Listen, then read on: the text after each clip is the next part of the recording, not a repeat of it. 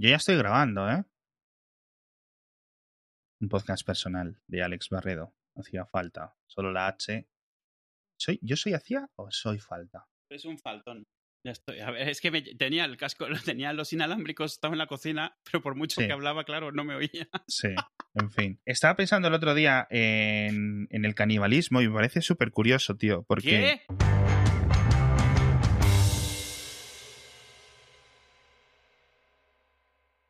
Nos, nos preguntaron el otro día que por dónde empezar a ver Star Trek, por ese tema que hemos comentado, porque. Star Wars, pues al final te lo ves rápido, es decir, tienes las películas y sabes más o menos por dónde tirar, aunque hay diferentes órdenes, diferentes formas Sí. de verlas, diferentes versiones de las películas.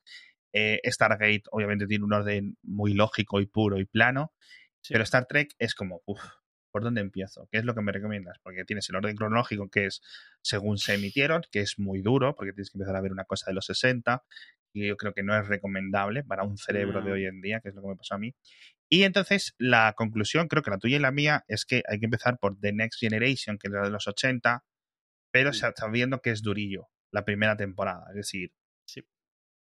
está guay, merece la pena, tiene, digamos, su recompensa, en el sentido que es una buena serie, que te va a durar un montón de tiempo, que la vas a disfrutar, buenos personajes, buenas historias, etcétera. Sí. Pero la primera temporada es durilla. Y sigue siendo algo de los 80, con lo cual, pues, eh, no es como ver una serie durilla de hoy en día, que tienes un poco más de cercanía a ti mismo. No se valora lo suficiente la cercanía cultural. Ahora hablaremos de eso con una serie que estoy viendo. Sí, y es Pero en principio, siendo que ¿no? es tan futurista, pero a ver, el futurismo siempre es de acuerdo al momento en el que lo cuentas. Entonces, Exacto. eh, justo el otro día estaba compartiendo futurismo de los 50 y 60 y claro, calculaban, decían esto en el 2000, tal, y tremendo, porque claro, tú sí que puedes ver cómo se han, les han ocurrido Mm. esos futurismos, pero no podían estar más perdidos. En este, en este sentido, la serie Sí. original de Star Trek es peor que The Next Generation porque su futurismo no toma en cuenta la existencia de un montón de cosas que nos parecen hoy fundamentales, fundamentales, o sea, pantallas, ¿sabes? O sea, eh, eh, la ex- el, el concepto de ordenadores, pero no siempre como un mainframe, sino como algo que existe manual, portátil, cosas así. Sí. Para mí, The Next Gen- para mí, a ver, yo, la- yo las vi cronológicamente por, por, por ponerme un reto en su momento. De hecho, vi la serie original, vi la serie de animación y luego vi The Next Generation. Y son, eh, para mí, toda la serie original y la de animación son el piloto de Star Trek, en el sentido de presenta las ideas, pero todavía no tenía la, la forma de, present- de, de- de- de mostrarlas bien, no tenía la tecnología. Es un poco como, como si ves las pelis de superhéroes de los 70 y de los 80, que la intención Claro. está ahí, pero la tecnología no. Entonces no puedes Sí. evitar que te distraiga un montón lo mal que se ven. O sea, es cierto que tienen toda la intención del mundo, muy buenas ideas, pero no dejan de estar pues en decorados de cartón piedra. Eh, los alienígenas lo son en cuanto a más o menos maquillaje tengan o más o menos parezcan chinos. O sea, Sí, es que es eso, porque por ejemplo Star Wars, al ser un, un universo separado del nuestro, porque Star. Trek es, digamos, la evolución de la Tierra, año 2300, 2200 sí, sí. y pico, etcétera, eh, queda raro, es lo que dices tú. Pero, y, y Star Wars, a pesar de no ser mucho más eh, retrasado, como una década más, más, más Sí, sí. nove- moderna, ¿no? La, la primera Sí. de Star Wars, em, no se ve tan vieja. No sé si es que es- esos 10 años de diferencia de los 60 a los 70 tuvo mucho hay- o, hay influye más el... cosas. Yo creo que hay tres cosas. La primera es, obviamente, Star Wars, ver Star Wars no es diferente a ver la Tierra Media. Es un mundo que no es el tuyo. Claro, Entonces no puedes extrapolar nada de lo que tengas, excepto que son humanoides. Eso es todo. Ahí empieza y acaba. No hay pantallas, no hay, tele- no hay teléfonos, no hay ciudades como las conocemos. Entonces, no hay nada con lo que identificarte que digas, ah, esto se ve viejo. No, porque todo está creado. Está creado desde cero para ello. Entonces, sí, no dices, tienes un punto de referencia. Claro, llega un momento en el cual estás aceptando todo lo que te metan dentro. El otro día estábamos viendo una escena de, de, de episodio 4 y de repente en algún sitio veo que Citripio está hablando por una cosa que claramente es una tubería normal, una, un cacho de tubería de un, de un, lavabo. Pero claro, ya estás aceptando que todo lo que ves no tiene ningún equivalente, entonces tu cabeza desconecta, es eso, como ver el Señor de los Anillos. Desconectas Sí, porque sabes que no hay una línea ni para adelante ni para atrás entre tú y lo que estás viendo. Mientras que en, en Star Trek sí la hay, o sea, es parte de la historia. Entonces esa es la primera, que vas a notar mucho cualquier futurismo de tu presente a una historia fantástica, porque Claro. te están vendiendo que es tu futuro. Lo otro es, obviamente, es el, el presupuesto. El presupuesto de Star Wars es altísimo comparado con el presupuesto entero de toda la serie de Star, de Star Trek original, todas las temporadas y las, de animación. De hecho, los de animación existen porque ya no tenían dinero, así que solo los tenían, les pudieron contratar para las voces a los mismos actores y contratar el mismo estudio que hacía los super amigos para hacer la serie de Star Trek. Te quedas con la idea de lo que querían hacer, pero es un salto muy grande que tienes que hacer.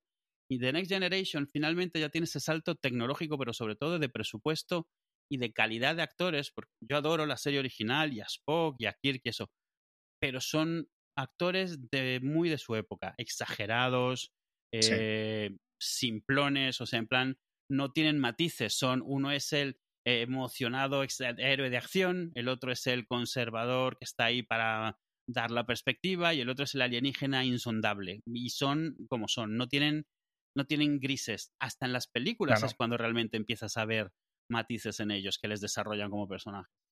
Pero The Next Generation realmente desde el principio fue como... Es una secuela porque Star Trek siempre se ha cuidado de mantener una sola línea en vez de hacer reboots como Galáctica, pero es otra serie, es totalmente diferente. Es donde como finalmente llegan como, vale, ahora vamos a hacerlo bien. Ya lo hemos visto qué es lo que funcionaba y qué es lo que no, y llegaron ya con una Biblia hecha. O sea, The Next Generation tiene una Biblia desde antes de empezar que dice toda la historia de lo que ha pasado en vez de ir haciéndolo sobre la marcha, que dice cuáles son los fundamentos de la federación, los principios, los no sé qué, y eso se usan como reglas para hacer las historias. Es un poco como como eh, eh, Isaac Asimov se hizo su serie esta de los robots, ¿vale? Entonces Sí. él se inventó sus leyes de la robótica, que realmente eran una excusa argumental para poder hacer historias de cuando esas leyes no sirven. O sea, una de las cosas con Asimov, de que todo el mundo, toda la gente dice, no, las leyes de la robótica, Asimov las creó para demostrar que no servían, pero las creó como una forma de tener esa, esa, esa excusa de, vale, esta historia es de cómo la segunda ley de la robótica no aplica. Es imposible porque tal. Esta es la paradoja lo- y entonces la, eh, todo, todo el- la Biblia de Star Trek antes de Next Generation, pero después de la serie original, está hecha de manera de que todas las historias de Next Generation están viendo cómo pinchan eh, contra los principios de la federación o cómo la federación puede resolver los problemas. Ya. Está hecho así y está bien, porque entonces ya puedes un poco imaginarte su universo. En, en la serie original no, no tienes eso. Siempre hemos hablado de esto del lore y todo esto. La serie original ganó mucho culto después de terminar, precisamente porque terminó abruptamente y se creó ese culto a partir de los pocos episodios que tenían. The Next Generation es realmente la primera serie que ya es una visión real de lo que se quería hacer con Star Trek. Y realmente es el único punto de partida moderno. Tú ves ahora un episodio de The Next Generation, los efectos no son demasiado malos, la actuación no es demasiado mala. Los primeros episodios no son muy buenos de la primera temporada, pero porque aún así estaban tratando de hacer algo completamente diferente a lo que se hacía en la televisión entonces. A partir de la segunda temporada te das cuenta de que ya lo tienen ya lo tienen perfectamente controlado, ya saben cómo hacer sus episodios, ya saben cómo desarrollar cada uno de sus personajes. Sí, no lo sé. Y además, yo creo que tiene todo el sentido lo que dices, pero además mola una cosa. eh, si la veis en Netflix, o que es donde la mayoría de vosotros Sí. la vais a ver, eh, las escenas de efectos especiales de las peleas de las naves, eh, planos exteriores, todo eso, en, en The Next Generation lo han rehecho. Lo hicieron redigitalizado, está en 16 novenos, está readaptada, que, fue un trabajo titánico que les habrá costado Sí. muchísimo dinero hacerlo. Eh, para, lo- para las otras series creo que no lo han hecho, porque No. al menos cuando las he estado viendo yo, claro, son incluso series un poco más posteriores y en algunas cosas se ven peor, claro, tú dices Sí. tú. Obviamente esta nave no tiene un nivel de detalle infinitamente más alto que lo que se Claro. puede haber hecho en el 89. Obviamente, ¿no? Por mucho que sea un efecto práctico, que sea una Sí, sí. nave hecha de cartón piedra, la hayan grabado, etcétera, se nota. Y entonces, en ese sentido, eh, no es una serie pura de los 80-90, porque Claro. ha tenido como este maquillaje. Si es muy duro para vosotros ver TNG, que sería el punto de partida, yo creo que es lógico según lo que dice. Du, yo estoy de acuerdo. Si es muy duro para vosotros, probad con Discovery, que es la reciente. Pero claro, si empiezas por Discovery, es una serie reciente, es una serie que está basada antes de la serie original, y tú ves cómo son las naves en Discovery, Claro. que son como 10 años antes o 5 años antes que la serie original, luego ven la serie original y pasas de tener pantallas, todo hologramas, no sé qué, no sé cuánto, a cosas de colores y, y botones sólidos. Claro. Entonces, como que tienes que reacostumbrarte. Pero Discovery, si es muy duro para ti ver algo tan viejo, Discovery puede ser un punto de partida muy interesante, aunque luego hay cosas de, digamos, que, que pierdes por empezar en ese sitio, pero no, no es una mala opción, no, es, no, es, no hay forma equivocada. Yo, yo, creo que la distinción es, si quieres ver, si quieres saber y, y ver de Star Trek, lo mejor es empezar desde Next Generation. Si lo que quieres es ver una serie de ciencia ficción moderna, empiezan con Discovery, especialmente porque Discovery está hecha de manera de que no necesitas saber nada, está hecha antes de la serie original de Star Trek, así que no necesitas saber la historia de nadie. Es cierto que hay referencias a, sobre todo al piloto de Star Trek de la serie original, que si lo has visto, o sea, casi te dan ganas de llorar porque lo han clavado, lo han modernizado maravillosamente, mm. pero incluso eso lo que hace es que cuando lo vuelves a ver la distancia es tan grande, porque ya has visto cómo podría ser, que sale hasta casi peor. Porque yo me vi el episodio de, de, Menagerie, que es al que se referencia mucho, es donde sale Pike, que es donde sale el Spock original. Y claro, uff, o sea, porque claro, ya lo has visto moderno, ya lo has visto con, hologramas, ya lo has visto. sí. Y las películas de JJ Abrams también le pasa un poco lo mismo, aunque eso se salva porque es universo alternativo. Es como. No, es, no es la misma línea temporal que, que las series y las películas originales y todo eso. Entonces, si queréis ver, por ejemplo, las películas, para ver si os gusta el rollo Star Trek, las películas de JJ, eh, y os gustan, y luego vais a la serie, pues os va a costar, pero a lo mejor os sirve para tener un poco de un sabor. Por ejemplo, mi mujer es muy fan de las películas de Star Trek, pero cuando me ve, ya estás viendo esto, ya está, porque dice, es que me da mucho asco, y a lo mejor son los, ¿cómo se llaman? Los de las orejas. no puedo hablar contigo. Los, Ferengi. Entonces, cuando estaba viendo, obviamente, cuando estuve viendo DS9, pues los Ferengi están constantemente y cuando no son cosas más asquerosas, o son los Dax, que los Dax, ahora que lo estoy pensando, es básicamente la readaptación de los Goa'uld, Goa'uld o Tok'ra, la, Tok'ra de Star Trek, son los Dax. Y, pero consensuado en vez de forzado. Exacto. exacto Sí. y, es, complicado, pero la opción principal, TNG. Si con TNG no puedes porque la primera temporada es muy vieja, Discovery. Y si no, pues no pasa nada. O sea, a lo mejor lo puedes intentar. Eh, Voyager, de nuevo, le pasa lo mismo. Todas las Star Trek les pasa lo mismo. La primera temporada, hasta que cogen ritmo, cuesta, ¿vale? No hay, no hay un punto ideal como en, en Star Wars, que tienes dos o tres puntos ideales, ¿no? Y en cierto sentido le pasa como, como a Star Wars, que claro, tú veías las, las precuelas, eran tan modernas que, que, que en, en, muchos sentidos, y esto lo hemos comentado, claro, obviamente chocan con, con, con lo que se hizo en, en, los 70 y en los 80. Pero tengo aquí apuntado una cosa que nos también nos hicieron y a nivel de, de seguimiento, que hablamos de, no sé si lo, Sí, claro, será, si nos lo han preguntado es porque lo hemos comentado.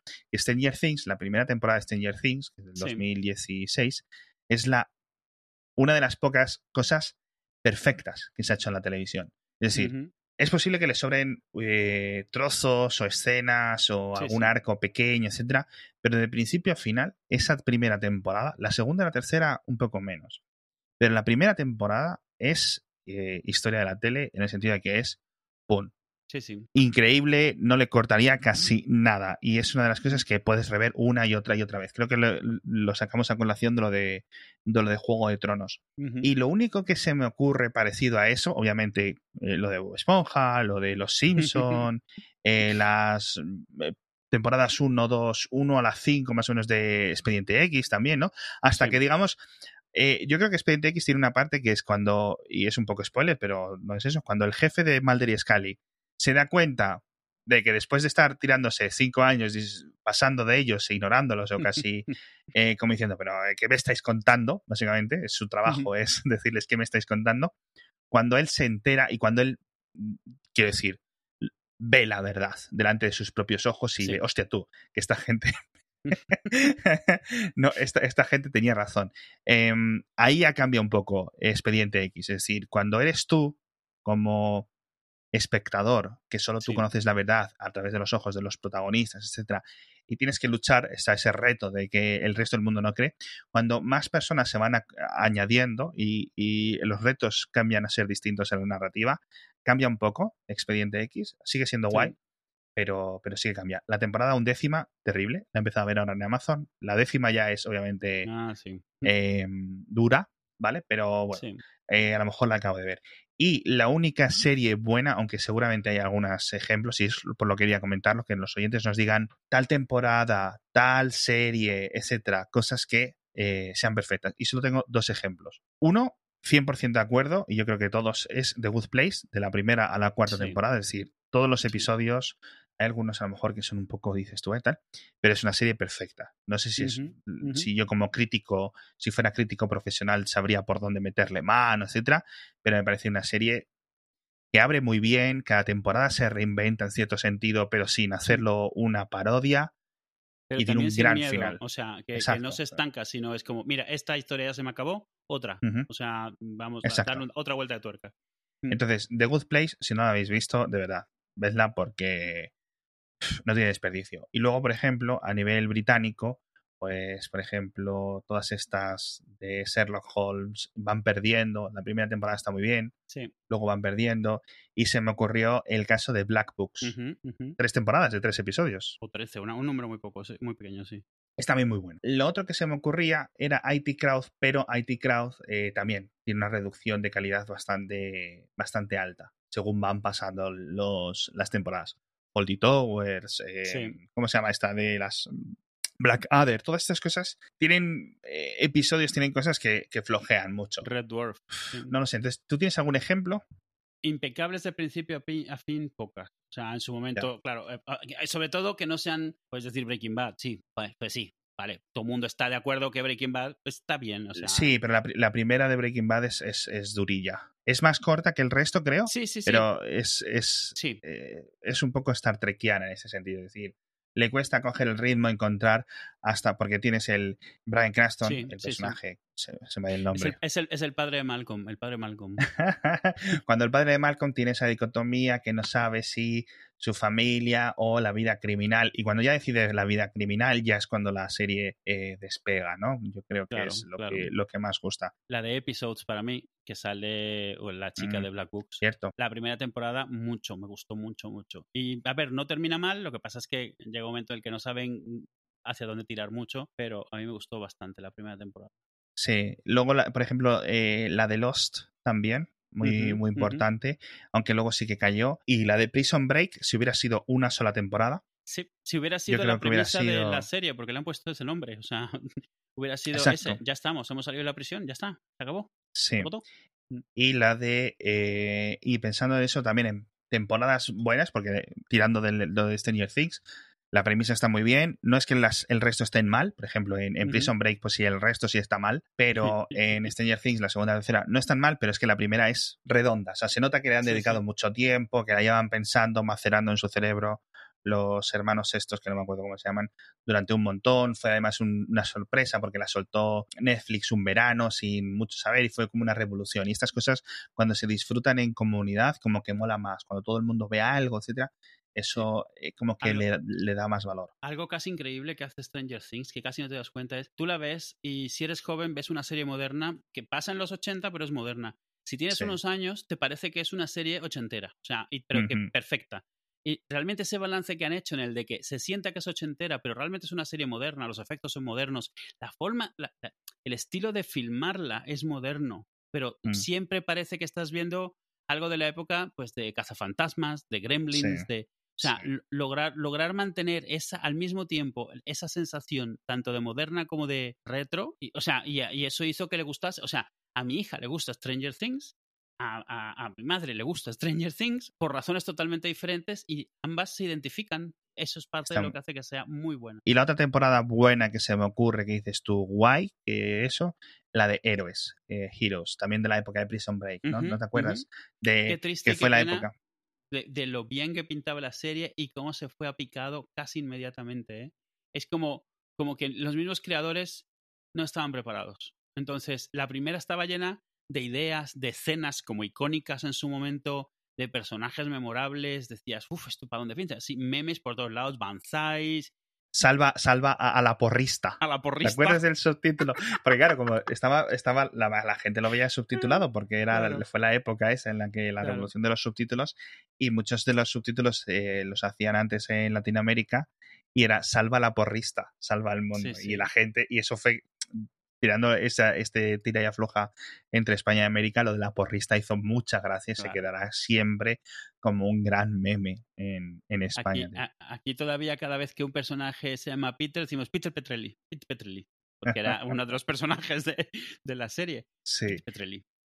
Pero yo creo que eso es lo de siempre. Tú haces una cosa, tienes una idea, la presentas en la tele o en Netflix, etcétera, y, lo decía, la maceras durante un tiempo, sabes lo que quieres hacer, tienes una visión muy clara, etcétera, y luego te llegas al gran reto, que es continuar eso.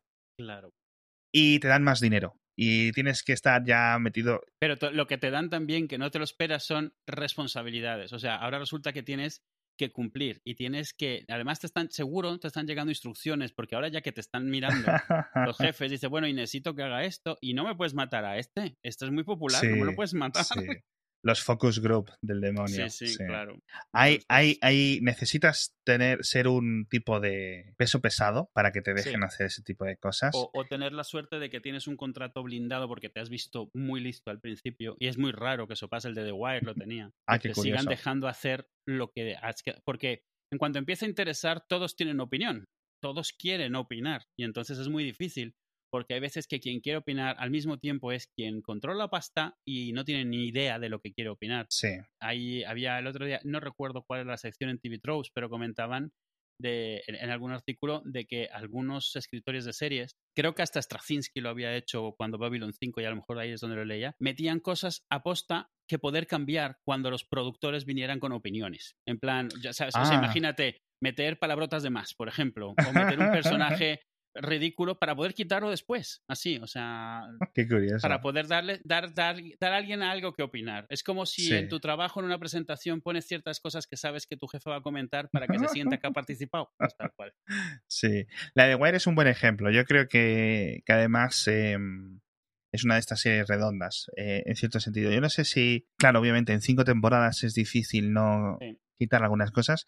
Mi temporada favorita es la cuarta de The Wire, Aquí es muy curioso porque cada uno tenemos una temporada diferente y, es, y dice mucho de la persona cuál es su temporada favorita.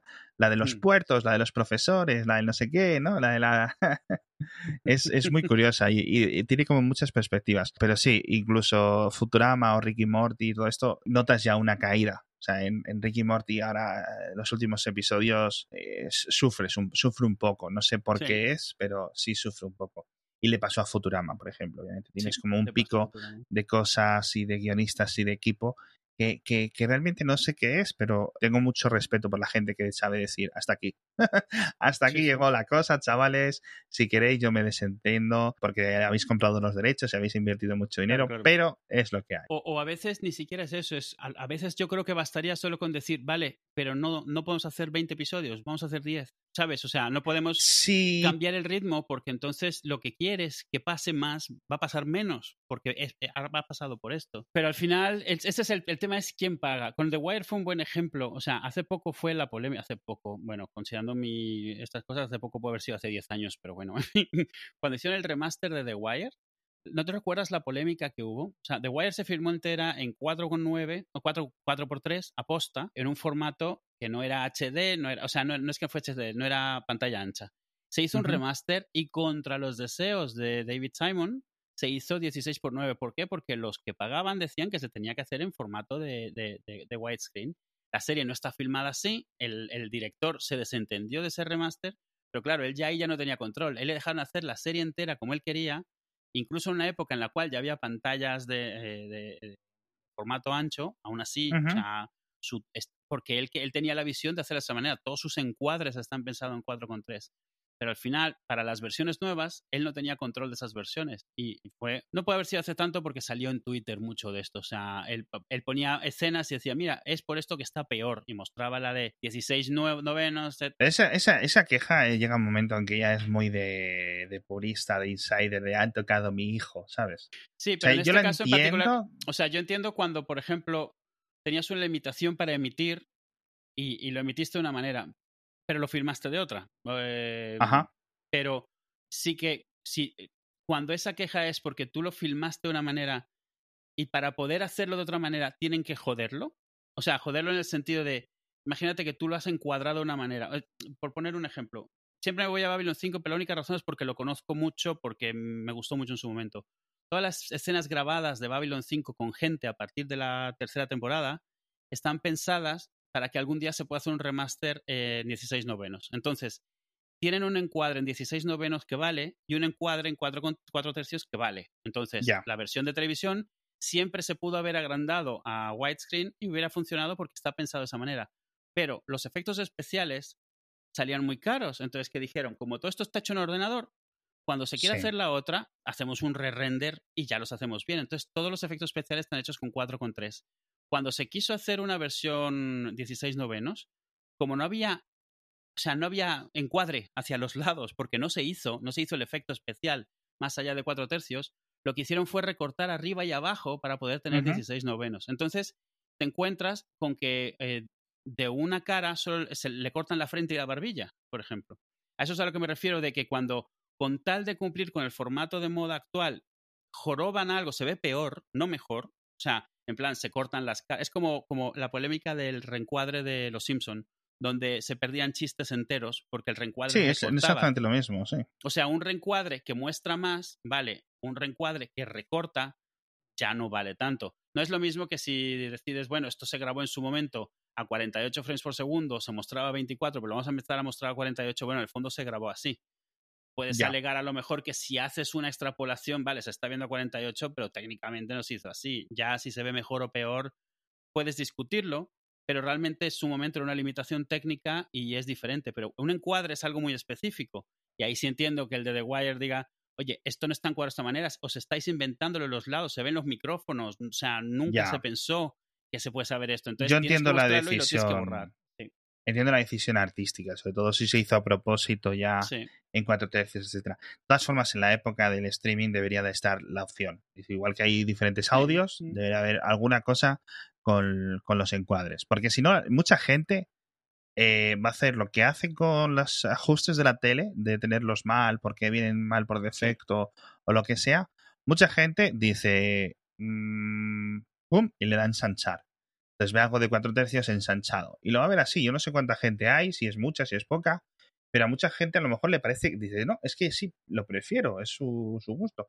Entonces, si en la plataforma de streaming te dice, ¿cómo quieres verlo? ¿Cuatro tercios? O por, ¿sabes? O te da una opción en algún menú o algo y te elige los encuadres en vez de que lo haga la tele, sino digamos que te dé el archivo diferente, igual que te da un audio diferente. No sé los de Disney cómo lo han hecho para los Simpson, porque dijeron, no, ya está disponible la versión 4 tercios original, Sí, no sé qué. como que implicaban que ibas a tener las dos, ¿verdad? No me he puesto a verlo, no sé si es un menú o qué, pero a lo mejor es exactamente lo mismo.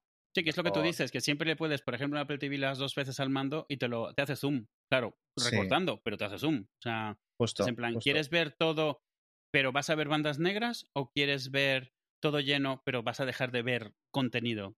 Sí. Mira, nos están preguntando ahora y dice, estoy escuchando el episodio 131 y coincide con el anuncio de Mulan, el precio denostado por Somos PC de 30 euros. Reacciones, comentarios, lo dice Emilio Cano, aka Emilcar.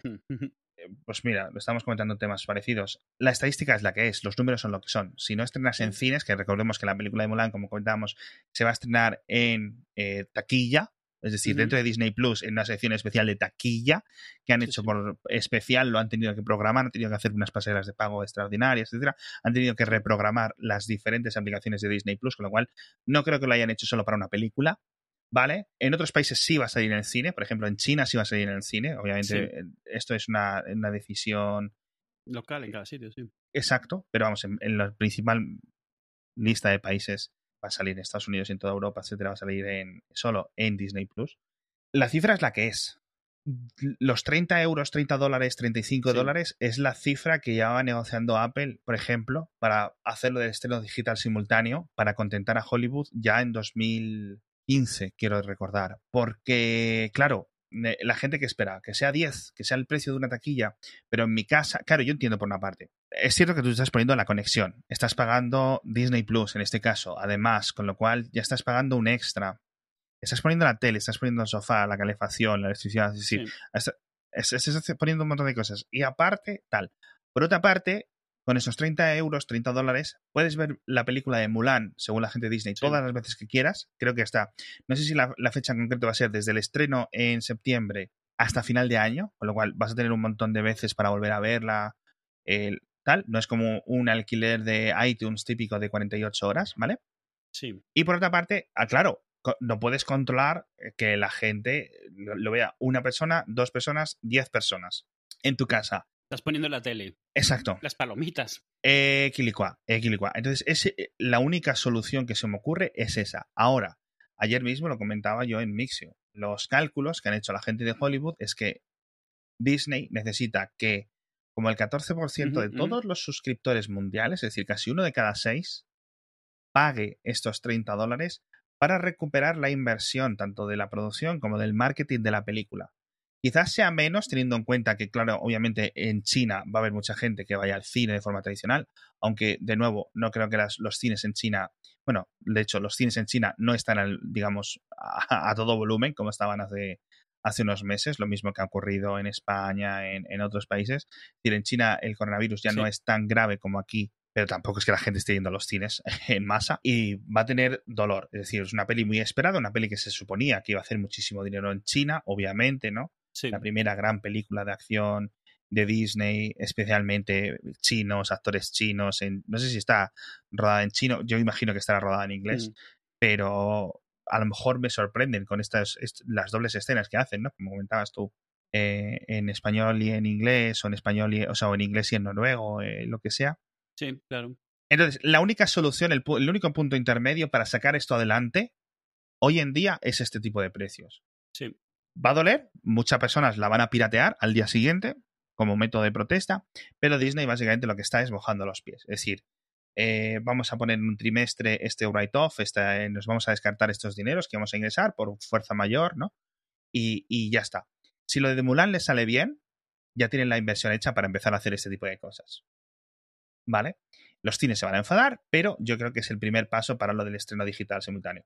No creo que nunca, o al menos va a ser difícil, eh, o tardará unos años que esto llegue a la próxima de los Avengers o a la próxima Star Wars o la próxima lo que sea, porque obviamente son películas que tienen el potencial para hacer 2.000 millones y eso no se hace vendiendo copias de 30 euros de momento, ¿vale? Pero eh, es posible que en el futuro sí se haga. Pero el, mayor impedimento no es tanto el precio como la, apertura a la piratería que da. Sí. Es decir, si hay durante dos meses mm que literalmente solo puedes ver una película bien que es en el cine o prefieres tener la experiencia tú de verla en el cine, sí, ¿vale? Sí. Es como un, un muro. Tienes que ir allí sí o sí. Si a las dos horas de que esté en Disney Plus, en la taquilla de Disney Plus, está pirateada, mucha gente va a tirar por ahí. Entonces Disney verá si le sale a cuenta o no. Cuánto dinero consigue, cuánto dinero no consigue, cuánto dinero pierde, digamos, dentro de sus estimados, porque es territorio inexplorado para ellos. Y de nuevo, encima tienen las quejas de la industria del cine, como hemos visto en Europa, en los cines en Estados Unidos también se han enfadado mucho, porque claro, pero bueno, chicos, pues igual que los bares están enfadados, los, los comercios, eh, Coca-Cola está enfadada, todo el mundo está enfadado con el coronavirus, pero es la única solución realmente, ¿vale? porque mucha gente ya no va a volver a ir al cine, al menos ya la gente, mira que el cine se está recuperando, ¿eh? en cierto sentido, con respecto a, ese super auge de la piratería y tal, o la producción y tal, pero yo creo que, mm, que, esto del coronavirus, igual que ha servido para darle una patada hacia adelante al tema del teletrabajo y una cosa que ya llevaba prometida 20 años, o a la, a la educación en remoto, a un montón de cosas, al estreno digital simultáneo va a ser el golpe que le faltaba para convertirse en una gran opción. Yo no sé si va a quedarse firme esta ventana reducida de 17 días que comentábamos o estreno digital simultáneo puro, ¿vale? Eh, de cero días, es decir, el día, el, viernes que sale está en todas partes. Quieres ir al cine, vas al cine, quieres verla en tu casa, la ves en tu casa. Porque de nuevo, los 30 euros hay que verlos en contexto. Y el contexto de la mayor parte de gente que va al cine y en la industria del cine se sigue sosteniendo de familias y grupos de amigos que van al cine juntos. No de gente que paga 10 euros. O sea, la gente dice, es que una entrada al cine cuesta 10 euros. Eh, de, esos, de esos 10 euros, unos 4, 3, van para la película. A la distribuidora. Y luego la distribuidora, esos 3-4 euros, los comparte con la productora. El resto son impuestos y, digamos, la cuota de lo que es la sala del cine. Entonces, eh, si yo, por ejemplo, o tú, o sea, vamos tres o cuatro personas, ya los precios empiezan a subir. Y esa es realmente la comparativa que hay que hacer. No el precio de una entrada frente a esos 30 euros, sino cuánto me costaría esta película a mí, con otras dos personas, o a mí, con otras tres personas, eh, ir a verla a un viernes o un sábado. Te cuesta gasolina, te cuesta Coca-Cola, te cuesta no sé qué, te cuesta tiempo de ir a perderlo, te cuesta canguro, te cuesta un montón de cosas. Y esa gente, es decir, ¿por qué las de Pixar eh, siempre están en los topes, etcétera, con las familias? Es decir, siguen siendo el, motor, ¿no? Igual que la, clase media es el motor de no sé cuánto, eh, son, son, las familias las que siguen llevando el cine, eh, el cine adelante, ¿no? Igual que, por ejemplo, los deportes se sustentan de un demográfico concreto, los deportes en directo, las, las, grandes cuotas que se pagan por ver el fútbol, por ver la, la Fórmula 1, por ver el baloncesto, etcétera, es por un tipo de demográfico concreto. Y el cine sigue siendo eh, las familias. Es cierto que ir al cine solo está guay, pero sigue siendo muy minoritario y seguirá siéndolo. La gente está teniendo la discusión que no es. O sea, no es eh, ahora me van a cobrar por las películas. No. Lo primero que nada, y esto es importante, esto no se deja de ser un experimento. O sea, no se ha hecho nada así. Se está. el mundo del cine está tratando de reajustarse y esto es vamos a probar esto. De la misma manera que se probarán más cosas, dependiendo de qué tal salga esto, se irá ajustando. Pero el contexto de que es, es una película de Disney para niños. Disney, cuando ha tomado esta decisión, no ha pensado en toda esta gente que miente diciendo que iría a verla al cine solo, porque es mentira. O sea, no es verdad. La mayoría de la gente que se está quejando de esto no iba a ir al cine a ver Mulan, ni ellos con su pareja. Vamos a ver, o sea, no. O sea, entonces, considera Disney está considerando pues tres personas. Tres personas irían al cine de forma normal. ¿Cuánto costaría esto más o menos? Es, es un experimento. Yo creo que les funcionará porque en el fondo la mayoría de la gente que nos quejamos y no nos quejamos y eso no somos tampoco el mercado más objetivo, el mercado objetivo de estas cosas. La mayoría de la gente que es su mercado objetivo hoy en día no ve problemas por alquilar una peli de vez en cuando en los medios digitales. Ya ha pasado ese salto, ya los tienen, ya todos tenemos Smart TVs, ya todos tenemos eh, iPhones, iPads, donde tenemos ya todos estos canales digitales y donde podemos comprar. La barrera ya está hecha, lo que falta es e, ese impulso, esa intención, esas ganas de verlo. Que sale mañana Mulan y tienes a tus hijos dándote la chapa porque quieren ver Mulan, cosa que es Mulan de nuevo. Mm. O sea, si esto fuese Toy Story 4, ninguna duda de que lo venden eso y mucho más. Porque, o sea, esto porque es Mulan y un poco la cantidad de gente que quiera ver Mulan en la versión con actores es mucho menor. Pero si lo hubiesen hecho en uno de los temples que tienen, o sea, de los que son un triunfazo, pues sí, sí, o sea, la misma gente se quejaría, pero sí que muchísima más gente seguro lo pagaría. Pero bueno, lo de Mulan es porque yo creo que para ellos también es, Mulan ya está hecha, es, no hay nada que hacer, está hecha, hay que monetizarla de alguna manera. Eh, es, un, es un buen sujeto para experimentar. En vez de posponerla, es como, es de bajo riesgo, ¿sabes? No es como... No, claro, ya la, ya la han retrasado dos veces, no era un estreno de marzo, ha pasado con, los, con algún smartphone incluso, o sea, este año... Es, Por supuesto. Ya las pérdidas hay que asumirlas, esto es lo que es, vamos a intentar que la crisis esta dure un año y medio en vez de cinco años, porque son las dos opciones, o sea, esto no está solucionado. Y, la, gente, la gente se queja como si existiese un problema nuevo que no había antes, al contrario, esa misma gente se habría tenido que esperar pues cinco meses que saliese en streaming o seis meses, o se habría bajado el screener, con lo cual ahora le viene bien porque se va a bajar una versión mejor, o se hubiera esperado que se lanzase el Blu-ray para sacarse una, bajarse una versión de calidad. Quiero decir, no hay nadie que no se beneficie de que salga esto, porque los que no lo hubiesen pagado no lo van a pagar. Los que lo hubiesen pagado lo van a pagar. Es, es como, deja que pase el experimento, porque en el peor de los casos, ¿qué más te da? Eh, toda esta polémica que hay, como, bueno, por algo tendrán que cobrarte, ¿no? Ah, también te cobran Netflix, también te cobran el fútbol, también te cobran. Decir, estás... y, y, y si esta gente dice, ya estoy pagando una suscripción, tú tranquilo, que ya llegará a la suscripción, Mulan pero no la vas a tener el día del estreno porque sí, porque estés pagando una suscripción. Exacto. Pues sabrán, tendrán que distinguir de alguna manera lo que antes era una división artificial, mecánica, en plan, tenías que ir físicamente antes de que te diesen facilidades para verlo en casa. Ahora están teniendo que, bueno, esa, esa, separación ahora va a ser económica. ¿Quieres verla antes? Pagas o pirateas. Hoy en día es lo que haces. Vas al cine o la pirateas. Sea, es lo mismo si la quieres ver pronto. Yo lo veo bastante. O sea, yo es que también veo las ventajas de, de no tener que Claro. perder cinco horas para ver una película de dos horas y tener que organizar y eso es como un suplicio. Por otra parte, a lo mejor tú y yo tenemos una perspectiva un poco diferente porque estamos acostumbrados Sí, a los precios cierto. del cine en Madrid, que no son los precios del cine en Londres o Nueva York, pero aquí no es extraño pagar No, 12 no, sí. por una entrada del cine, más las palomitas, más que a lo mejor yo he llegado a pagar 20 Sí. euros por mí mismo por ver una película. Entonces, dentro de esa perspectiva, a lo mejor de más. Si me pongo la perspectiva, por ejemplo, de ir al cine en Ponferrada, que son pantallas más pequeñas, etcétera, yo me he metido con mis tres hijas a ver algo como por Sí, 15 sí. euros. Las cuatro personas. Entonces, dentro de esa perspectiva, mm, más de provincia, Claro. duele más esa perspectiva. Pero claro, ya he tenido que hacerme eh, 45 minutos en coche, meter las niñas, vestir a las niñas, eh, peinarlas, no sé qué, no sé cuánto, eh, verla. Aquí es darle a un botón y mi tarjeta automáticamente me lo cobra. sí. Es exactamente la diferencia y es exactamente, yo creo que una comparativa que se puede ser muy buena es salir a cenar de tu casa, pedir a domicilio, ir al restaurante. Ir a este restaurante tiene una, un, un componente social Y de desconexión, si quieres verlo así, y a lo mejor lo conviertes en un evento o en un premio, y, pero, pero, pero no es intrínseco de que lo hagas, es que tú lo aprovechas y lo conviertes en eso. pero el centro es comer, ¿vale? Entonces tú puedes ir al mismo restaurante y a lo mejor obtienes el mismo precio si vas a la ventanilla, ¿vale? Y lo, ya decides tú cómo lo comes, pero te están cobrando lo mismo, con lo cual, pero nadie se queja realmente por comerlo o co- por cogerlo por ventanilla porque es una ventaja.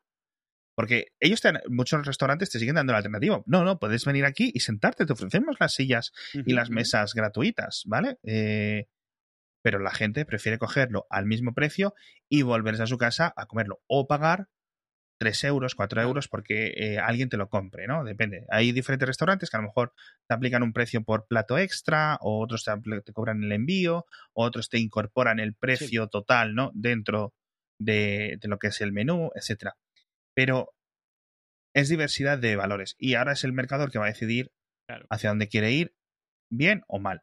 Yo le veo ventajas claras.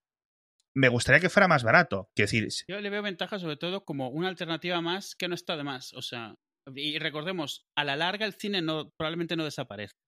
O sea, esto es una alternativa más que habrá, porque habrá mucha gente que ya no tendrá esas ganas, esa, esas ganas de ir a un sitio durante... hasta- yo como lo veo es que al principio obviamente esto dependerá de que nadie va a querer ir a... Bueno, casi nadie va a querer ir a un cine a estar con más gente tosiéndole en la nuca.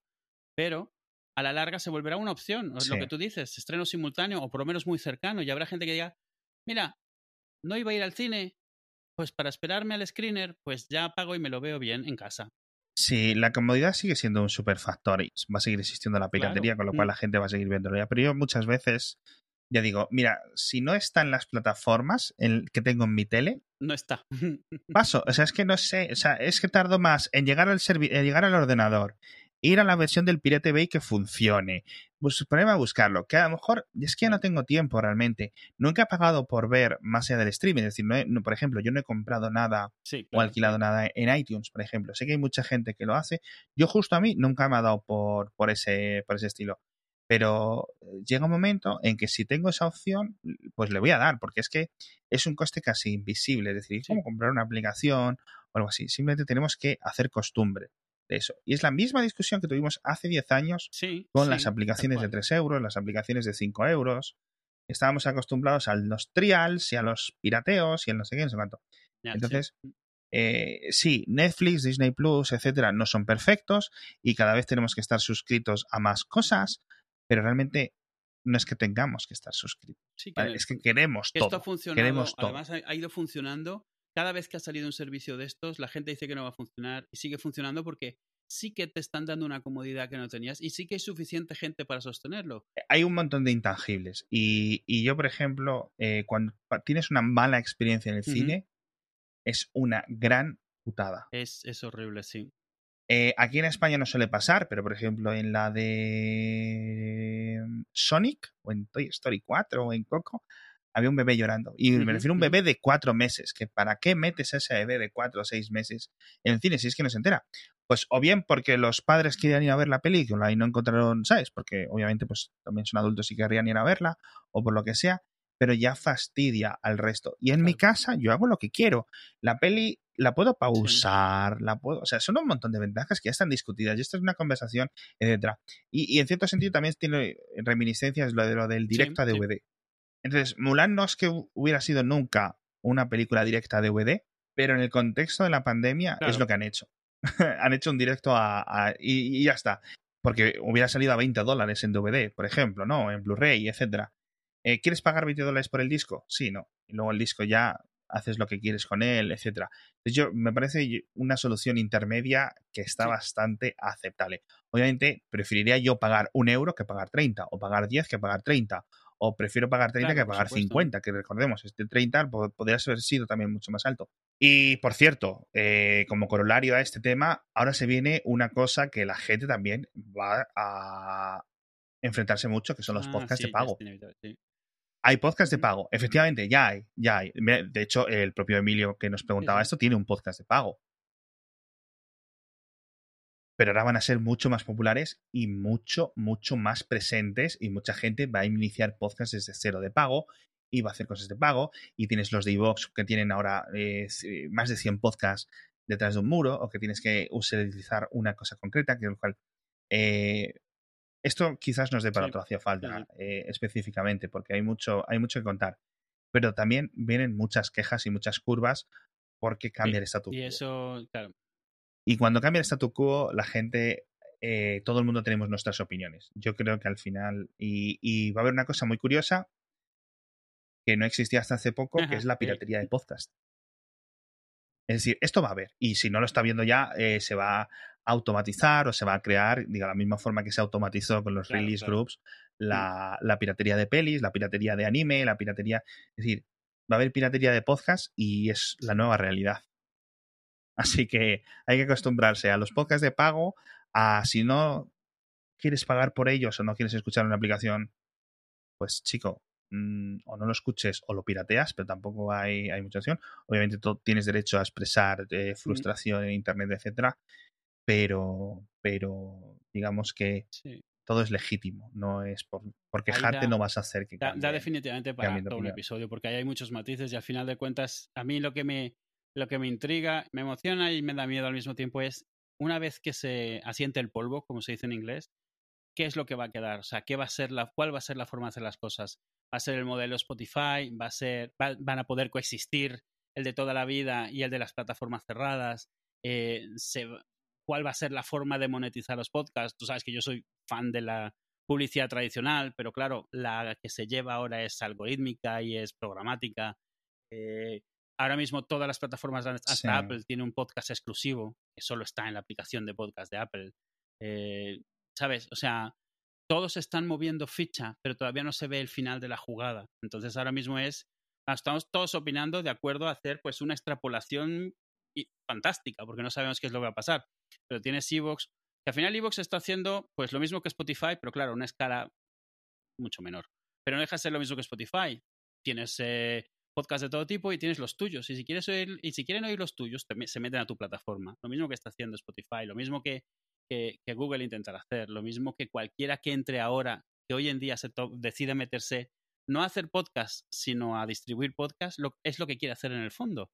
Eh, pero los incentivos son muy diferentes el, mayor incentivo de Spotify es mantener una plataforma sin tener que pagar derechos. Entonces, los podcasts le permiten no pagar derechos a los, a, los de las canciones, pero mantener su plataforma. Mientras que en el caso de Apple no tengo idea cuáles son sus incentivos, porque tienen una plataforma que nunca han querido monetizar, así que a ver con lo que saltan. Eh, tienes a los de Google que probablemente van más por un tema de estadísticas y de publicidad y cosas así. Entonces es ¿qué, va, ¿qué va a acabar aquí después de esto? Tienes varias ideas, varias facciones, tienes a los de siempre, que en el fondo, si al final no es lo que se queda, pues seguirán existiendo porque el protocolo es abierto, pero pues quedarán los mismos cuatro gatos repartiéndose los podcasts entre sí, porque eso significa que tendrás que usar una aplicación especial para ese tipo de podcast también. Entonces...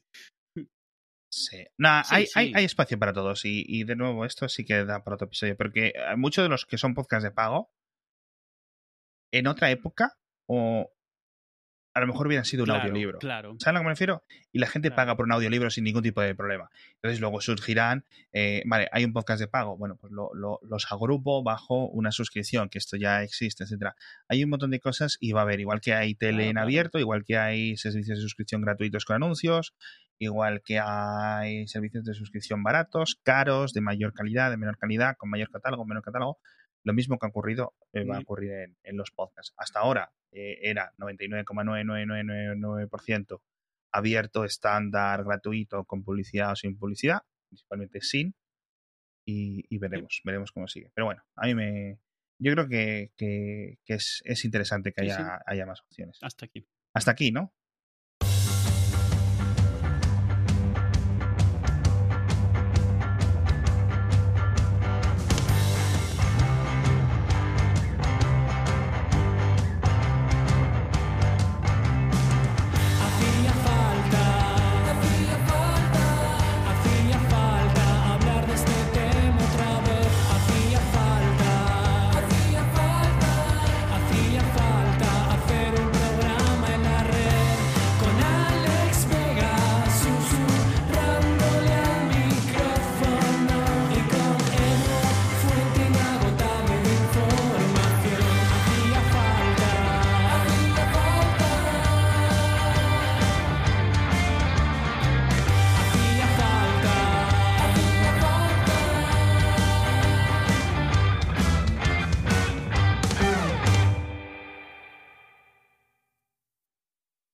Porque la gente pasa al canibalismo, es decir, la gente pues eh, nace, crece, tal, le dicen, bueno, come pollo, come ternera, come los animales típicos de, de granja que más o menos todos los humanos comemos, y salta de eso al humano.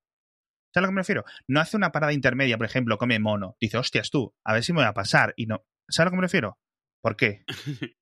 Sí, que no, que, que no es como un Exacto, continuo de es- conceptos, es, como esa. Yo entiendo que tiene parte de, el canibalismo Sí. tiene parte de fetichismo, etcétera, pero yo lo haría. Es decir, si yo mañana digo, bu- bueno, tal, pues a lo mejor el- humano sabe rico, etcétera, pues lo primero es comer chimpancé o gorila o, ¿sabes? Yo qué sé, un común. ¿Tú no? En, en Vene- en Venezuela se comía mono. Siempre nos lo No me esperaba. de campamento a. No me esperaba A otra cosa. Tienen que estar los venezolanos que escuchen este podcast, que siempre es en plan, pues en Venezuela más, y más rocambolesco, y más loco, y más salvaje, y más todo. Tiene que estar. Joder, solo saca la palabra Venezuela para decir la leche. Por cierto, ¿sabes la diferencia entre los monos, entre los primates de, de América y los primates del resto de- del mundo? Pero los primates en América tienen los orificios de la nariz hacia los lados. Y los primates en. África, Asia, etcétera, las tienen apuntando hacia el frente, tío. Sí. No sé por qué, yo creo que es el plan, el típico rasgo evolutivo que se quedó por ahí. Pero me hizo, me hizo mucha, mucha, mucha, mucha curiosidad. Al final, tío, ¿sabes qué pasa? Que en Europa y sobre todo en España hay tan poca vida silvestre, vida salvaje. No sé si Sí. en algún momento lo, llegó a ver, es decir, te estoy hablando de hace 4.000, 5.000 años, porque pues eh, siempre hay eh, mamuts, bisontes eh, dibujados en las cuevas, o sea, con lo cual Sí, lo ha claro, habido, claro. pero es que eh, no es ni medio normal, Sí. o sea, tú vas a cualquier, eh, incluso en Norteamérica, eh, en zonas que están con ciudades y cosas así, que dices tú, que es relativamente parecido a Europa, en cierto sentido, y te cruzas de todos los animales. Y aquí en España te- tienes el jabalí, Sí. El ciervo, el corzo y mucho conejo. Jabalís. Y ya está, parece que hay como esas tres especies. Sí. Y luego ya tienes, en plan, el oso pardo en extinción, el lobo en extinción, el lince más extinto aún, el no sé qué, los mares, las calas, todo desierto. O sea, no sé si es que realmente nunca las hubo o ¿No, ¿No significaba Hispania eh, eso? Iberia. Iberia. Ahora es que lo El, el nombre griego de, Iberia, la, eso. de la zona significaba tierra de, tierra de conejos. Sí, y Ah, es muy sí curioso. Y además que muy pocos países comen tanto conejo como, como España. No sé si es como nuestro escorpión, Si ¿sabes? tantos. Porque me parece una cosa normal Mm. de comer. Sí, yo eh, eh, a Claro. le costó al principio, eh, hasta que vio que era de lo más normal. eh, y a mi suegra le costó años, ¿eh? O sea, porque, eh, vamos, en México, luego lo pensé, en 15 años yo no comí conejo nunca en México. No digo que no lo haya, eh, pero definitivamente Ya. no es una carne común. que encuentres eh, por ahí. Eh, se- Qué curioso. Estoy a punto de sacar un ejemplo de. No, no, justo, justo, no, ya lo, ya lo, ya lo sacaste en otro nada. episodio. Si quieres puedes poner ese clip. Sí, el, chi- el chigüire. En fin.